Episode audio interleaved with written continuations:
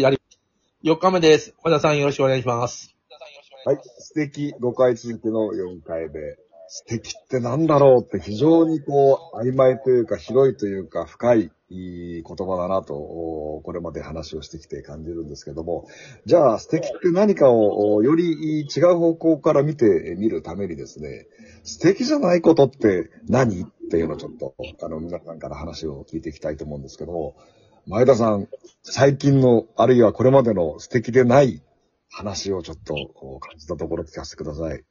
そうなんですよ。素敵じゃないことね、最近よく感じるのがですね、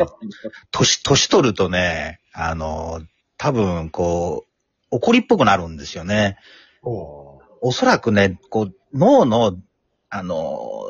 大、大脳の新皮質がだぶ、老化して機能が低下してるからだと思うんだけども、怒りの感情をね、ちょっと抑える能力がだいぶ落ちてきてんじゃないかなと思うんですよね。で、電車の中でこう、怒ってるじいさんっていっぱいいるじゃないですか。あれ年齢的、年齢的な問題じゃないかなと思って。で、わ若い人の方が割と冷静でそれを、あの、押しとどめたりしてるんだけど、なんかこう、最近ね、やっぱりちょっと、ニュースとか見てもちょっと怒りがこう、ふすふと湧いたりして、最近あの、アンアンガーマネジメントっていうね、マネジメントっていうぐらいだから管理とかコントロールって意味だと思うんだけど、ちょっとこう、頭に来た時に、冷静になって、1分ぐらいこう過ごすと、なんとなく落ち着いたりするんだけど、やっぱりあの、だんだんだんだん、まあ、い、怒っ、おじ、おじさんが怒ってる姿ってあんまりかっこよくないですよね。素敵じゃないっていうか、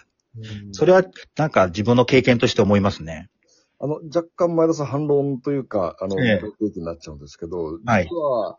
あのー喜怒哀楽を表現する、あるいは感じることってとっても大事で、うん。あの、喜怒哀楽から、あの、次の行動、いや、これが良くないからこうしようとか、あの、悲しい思いをして、このままわざいけないからこの仕組み変えたいとか、怒ることっていうのもすごく、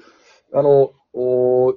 怒りっぽくなってね、それを相手にぶつけちゃうのは良くないんだけど、自分のうん、中で、そっちだよね。うん、怒りの感情を持つっていいんじゃないかな。で、まあもちろんあの、社会をね、変えるためには怒りがないとそうそうそうそう。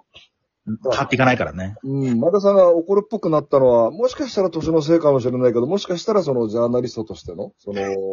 感性がより研ぎ澄まされてきているからかもしれませんよ。ほんまかいなって感じ。お岡田さんもよくに日本の未来について憂えてるけど、どうですか、この辺は？いやいやいやいや、もう、あの、今、あの、ちょっと、あの、出身高校の、あの、本、あの、なんか雑誌的な、的なものを出すんで、特別機構で、えー書いていただきたいというありがたい言葉をいただいては原稿書いてるんですけど、でもものすごく、日本が、あのー衰退が加速していて、えーそこが見えない。いまあ私の取材先なんかは、あの、もう絶望的な状況に入ってきましたねって言いますけど、私もその通りなんですけど、あの、これはね、実は絶好のチャンスが間もなく到来するんですよ。社会を作り直す、国を作り直す、そういうそうですよね。ううん。だから、まあ、悲観論じゃなくてね、本当に実際、リアルな話として、非常に厳しい状態に日本、あるいは日本の社会は入っていっているんだけれども、ここ、これまで素敵じゃないんですよ。こっから、よっしゃー大チャンスが到来やでっていうような発想を、あの、日本の多くの皆さんが持てたら、これは素敵だなと思いますね。確かに。過去から気づくんだけども、今景気がどうやら良くて、えっ、と、過去最高益3年続けてて、街に行ったらなんか景気がいいっていうか、ウキウキしてる感じがするんですね。えー、やっぱりあの、沈んでたら素敵という言葉がもう出てこないけど、なんかみんな、ちょっと素敵、素敵モードに入ってるのかなっていう感じはします、日本が。どうでしょやっぱりあの、き景気ってこう、上がったり下がったりしますからね、人間の気持ちも上がったり下がったりして、やっぱあれじゃないですか、その、コロナでこう、さ3年ぐらい、ね、ずっとお気分が落ち込んでて、バーッと上がってきてるっていうのもあって、まあ、株、株価はね、またあの、違う要因で動いてるんでしょうけどう。う、ん。け気持ち的にはちょっと上がってきてますよね。いやそう、街はね、えらい賑やかでした。ちょっとこれ言っておかなきゃいけないんですけど、おーまあ、株が上がるのは、あの、マイナス金利なんかまだ採用していて、あの、異常な金融政策を取っているので、株がどんなに上がっても驚くことではないし、それに踊らされて、ましては経済がいいなんて思っちゃいけないし、景気はね、気分なんで、皆さんがいいと思ったら私はそれは否定しませんし、そうだろうなと思いますけども、経済の構造変革は全くほぼ進んでいませんし、ところどころお皆さん、あの、頑張ってイノベーションを起こしている方は大勢出てきていますけども、このままではあかんですわ。え、シュネさん、おしゃれ業界はどうですか？みんな浮かれて、浮かれてる？どうでしょう。業界は割と粛々と、やっぱり、あの、AI が出てくるというところでは仕事がいつなくなるかわからないっていう世界でもあるところはあるので、その中で自分の腕を磨いていくのか、新しいジャンルを作っていくのかっていうのもあるんじゃないかなと思います。シュネさんに素敵でないものは何って伺いたいですね。私は、まあ、日々モデルさんとお話しすることが、まあ、仕事、半分ぐらい仕事なんですけど、やっぱ若い子のテレビ離れっていうのが本当に深刻だなと思っていて、ただどうしてテレビを見ないのかというと、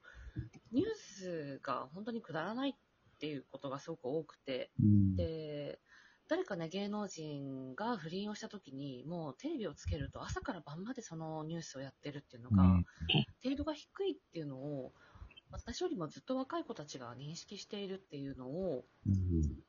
当たり前のように毎日、どのチャンネルも放送してるっていうのは、まあ、これはどうなのかなっていうのはちょっと感じます。全く素敵な話じゃないですね、それはね。うーんうんもっと報道しなきゃいけないことたくさんあるんじゃないかって若い子が分かっているのに、うんやっぱりメインで見ているターゲット層はその話が好きっていうところはちょっと素敵なのかなっていうところはあります。うんテレビ、もっと素敵になれ。ぜひ。あの、素敵でないものを、シュネさんの力、あるいはその、ヘアメイク、美容、あの、アートの世界で素敵にできるもんなんでしょうか？私はできると思っていて信じているところではあります。プロで何か具体例あります？えっと、外見っ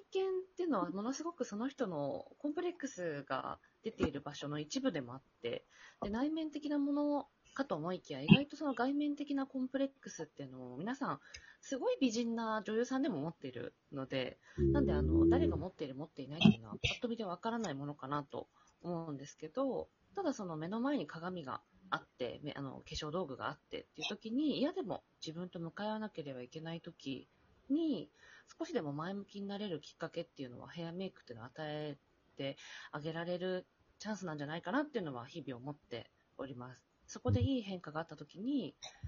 なんか気分がいいな。朝すごい綺麗に髭が剃れたなとか、今日なんか顔の調子がいいなっていう風に気づくっていうのは、ものすごく心の、なんていうんですかね、元気の元の一つかなとは思います。うん。なるほど。それが素敵プロジェクトじゃないの？ゆうたろうさん。まあそうですね。そういう、そう、完成工学ね。と、もうちょっと詳しく聞きたいな。うん。プロジェクト。あ、もう一回いいですか？うん。あどうぞ。あ、聞こえなかったんで、もう一回言ってもらっていいですか？ね。あの、素敵プロジェクトをもうちょっと詳しく聞きたいな。ああ、そうですね。まず、あの、素敵プロジェクトは、その、何を目的としてるかって言ったら、その、あの、えー世界には結構可愛いっていうのは主流、あの、主流に伝わってるんですね。あの、うんうんだけど、その、日本語として、その、認知されてるのは可愛いとかで、で、その二つ目のその感性として、素敵っていうものを世界に広めようっていうプロジェクトなんですよ。うん。で、その、やっぱ素敵っていうのは、いろんな人のやっぱ価値軸の中で、あの、動いてる、あ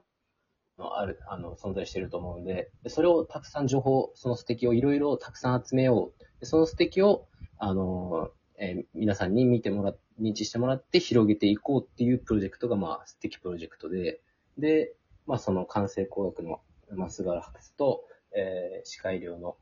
えー宮地、えー委員長が、えー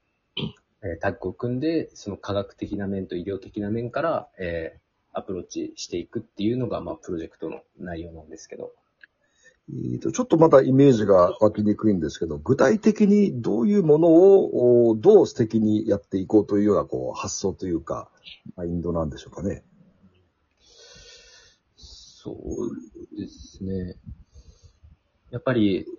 あの、素敵って感じるものがやっぱ人それぞれっていうのがあって、で、まあこれも、あの、例えば、素敵って言葉を受け入れてくれない人もいるんですね。あの、例えば、えーこういうも、こういうものが素敵だと思います。えー例えば、えー花が素敵ですとか、た本当に、あの、人が、あの、歩いてるのを見るのが見て素敵だなと思うようにたくさんあるじゃないですか。次元はいくらあれだとしても。だけど、それを素敵って言葉を、あの、跳ねのける人がいて、で、そういう人たちにも、その素敵っていうのを、あの、その人たちの、あの、その、感性を、ちょっとずつこう、和らいでいくっていう情報を、えー発信して、その情報を得て、えっ、と、えーその知らない無意識のところを、えー意識化していこうっていうプロジェクトなんですね。